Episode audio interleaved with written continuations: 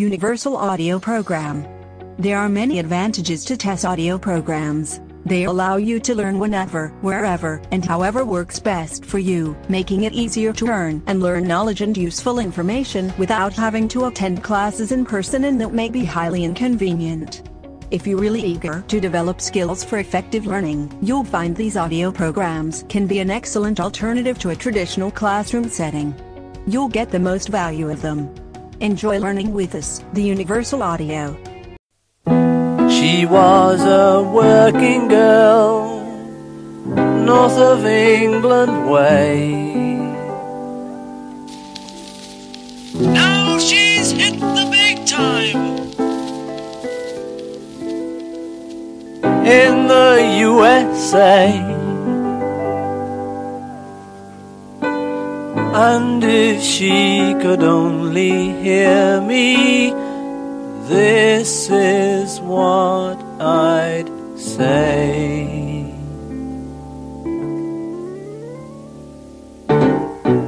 Honey pie, you are making me crazy. I'm in love, but I'm lazy. So won't you please come home? Oh, honey pie, my position is tragic. Come and show me the magic of your Hollywood song. You became a legend of the silver screen,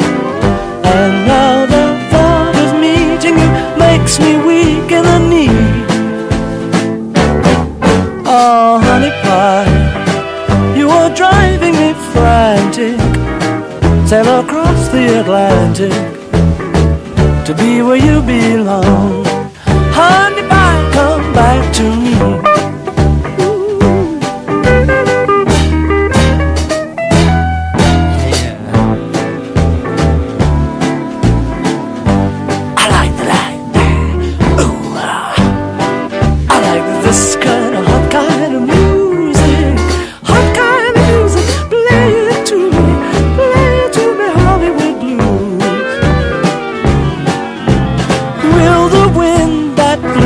Boat across the sea kindly send her sailing back to me? T-t-t, now, honey pie. You are making me crazy. I'm in love, but I'm lazy. So won't you please come home? Come, come back to me, honey pie.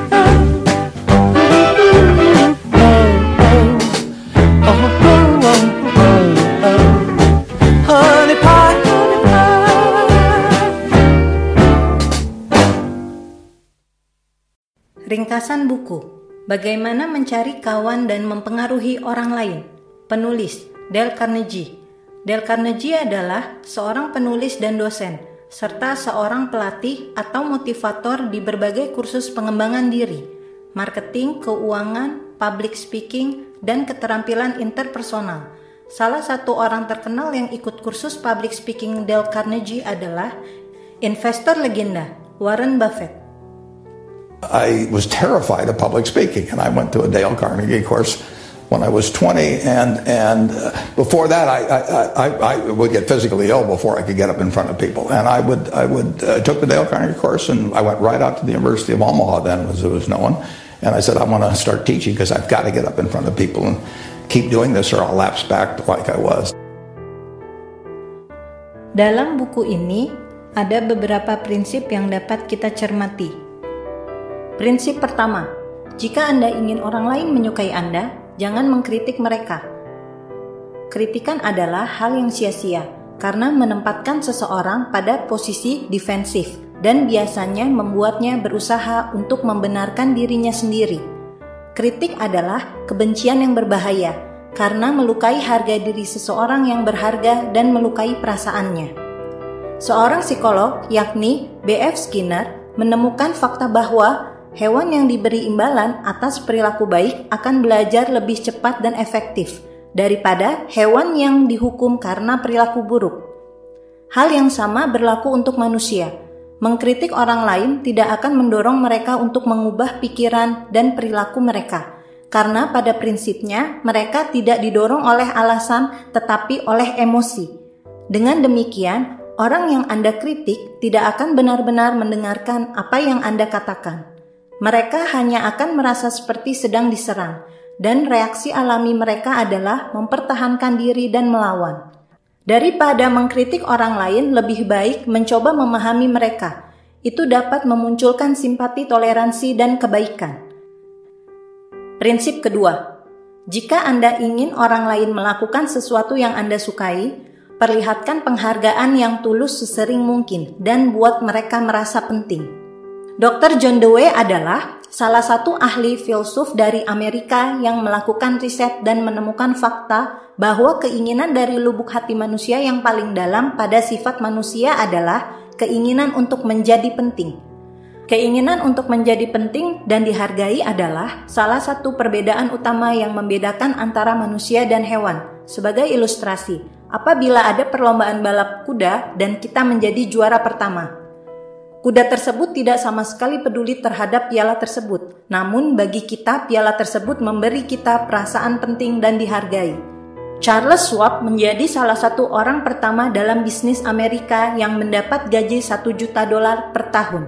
Dia juga ditunjuk oleh Andrew Carnegie menjadi presiden direktur pertama perusahaan baja Amerika milik Andrew Carnegie pada tahun 1921. Charles Schwab mendapat posisi dan penghargaan tersebut bukan karena kejeniusan atau orang yang paling pintar mengenai produksi baja, tetapi karena kemampuannya untuk menghadapi orang.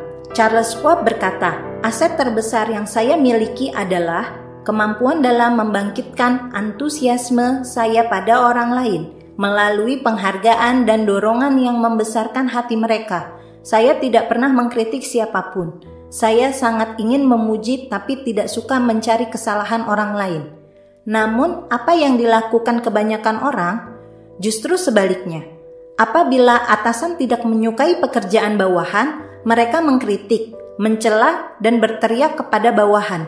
Ingat, tidak ada yang bisa membunuh ambisi seseorang selain kritik dari atasan. Di sisi lain, apabila atasan menyukai pekerjaan bawahan, maka atasan tersebut hanya diam. Bukannya memberi penghargaan yang tulus dan murah hati untuk memuji. Tidak ada yang kebal terhadap kerinduan akan pentingnya pujian dan penghargaan. Namun perlu diingat pula, Anda tidak perlu memberi seseorang gelar yang sangat mewah untuk menunjukkan penghargaan Anda. Cukup menggunakan frasa sederhana seperti terima kasih atau saya minta maaf, sembari memberikan pujian yang tulus dan jujur. Jangan menghujani orang dengan sanjungan palsu, karena mereka dapat melihat dan merasakannya langsung. Perlakukanlah orang lain seperti Anda ingin diperlakukan orang lain. Prinsip ketiga, beri perhatian yang sungguh pada orang lain. Anda tahu bahwa Anda bisa mendapat lebih banyak teman dalam dua bulan dengan secara tulus menaruh perhatian kepada orang lain dibandingkan dua tahun berusaha membuat orang lain tertarik kepada Anda. Pada kenyataannya, orang lain tidak tertarik pada Anda, mereka tertarik pada dirinya sendiri. Perusahaan telepon di New York melakukan analisis mendetail pada percakapan telepon untuk menemukan kata mana yang paling sering digunakan? Jawabannya adalah kata aku. Kata tersebut digunakan 3900 kali dalam 500 percakapan telepon. Jadi, ternyata rahasia menjadi menarik adalah untuk tertarik pada orang lain. Prinsip keempat. Jika Anda ingin membuat kesan pertama yang baik, tersenyumlah Suatu hari, seorang broker saham New York yang bernama William Stanhart memutuskan untuk mencoba sesuatu yang baru atas saran Dale Carnegie. Sebelumnya, dia dikenal sebagai seseorang pemarah yang jarang tersenyum dalam kehidupan pribadinya atau profesional. Namun, dia berkomitmen untuk tersenyum lebih banyak. Pada pagi hari, ketika eksperimennya dimulai, dia memulai hari itu dengan menyapa istrinya sambil tersenyum lalu tersenyum pada penjaga pintu gedungnya. Hasilnya, orang-orang mulai tersenyum kembali. Di rumah, Steinhardt mengatakan bahwa ada lebih banyak kebahagiaan dalam dua bulan pertama percobaan daripada sebelumnya.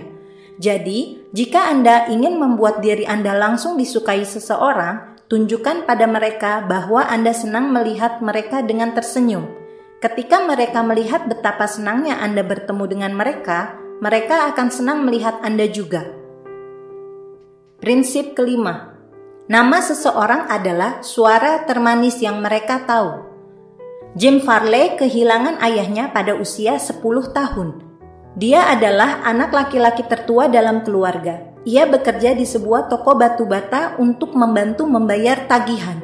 Meskipun tidak pernah menerima banyak pendidikan, pada saat ia berusia 46, Jim adalah Postmaster General dan Ketua Komite Nasional Demokrat. Jadi, apa rahasia kesuksesannya? Farley menyadari sejak awal bahwa orang-orang lebih peduli pada nama mereka sendiri daripada gabungan semua nama lain di dunia. Mengingat dan menggunakan nama seseorang adalah cara yang halus namun kuat untuk memenangkan mereka.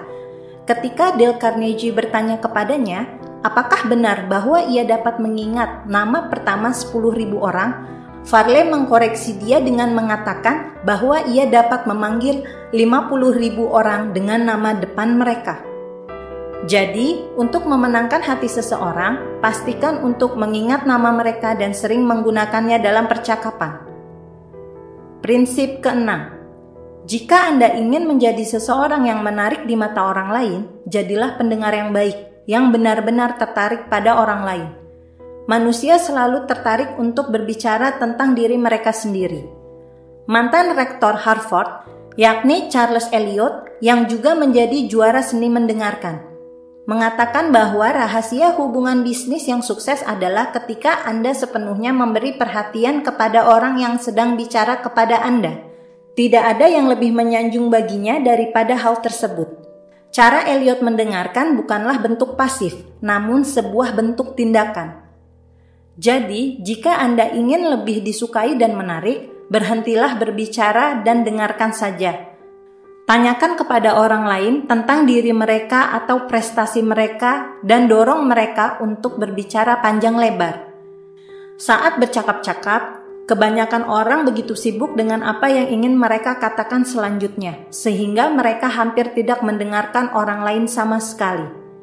Mendengarkan dengan sungguh-sungguh berarti berusaha secara sadar untuk memberikan perhatian penuh kepada orang lain, dan manfaat dari pendekatan ini sangat besar.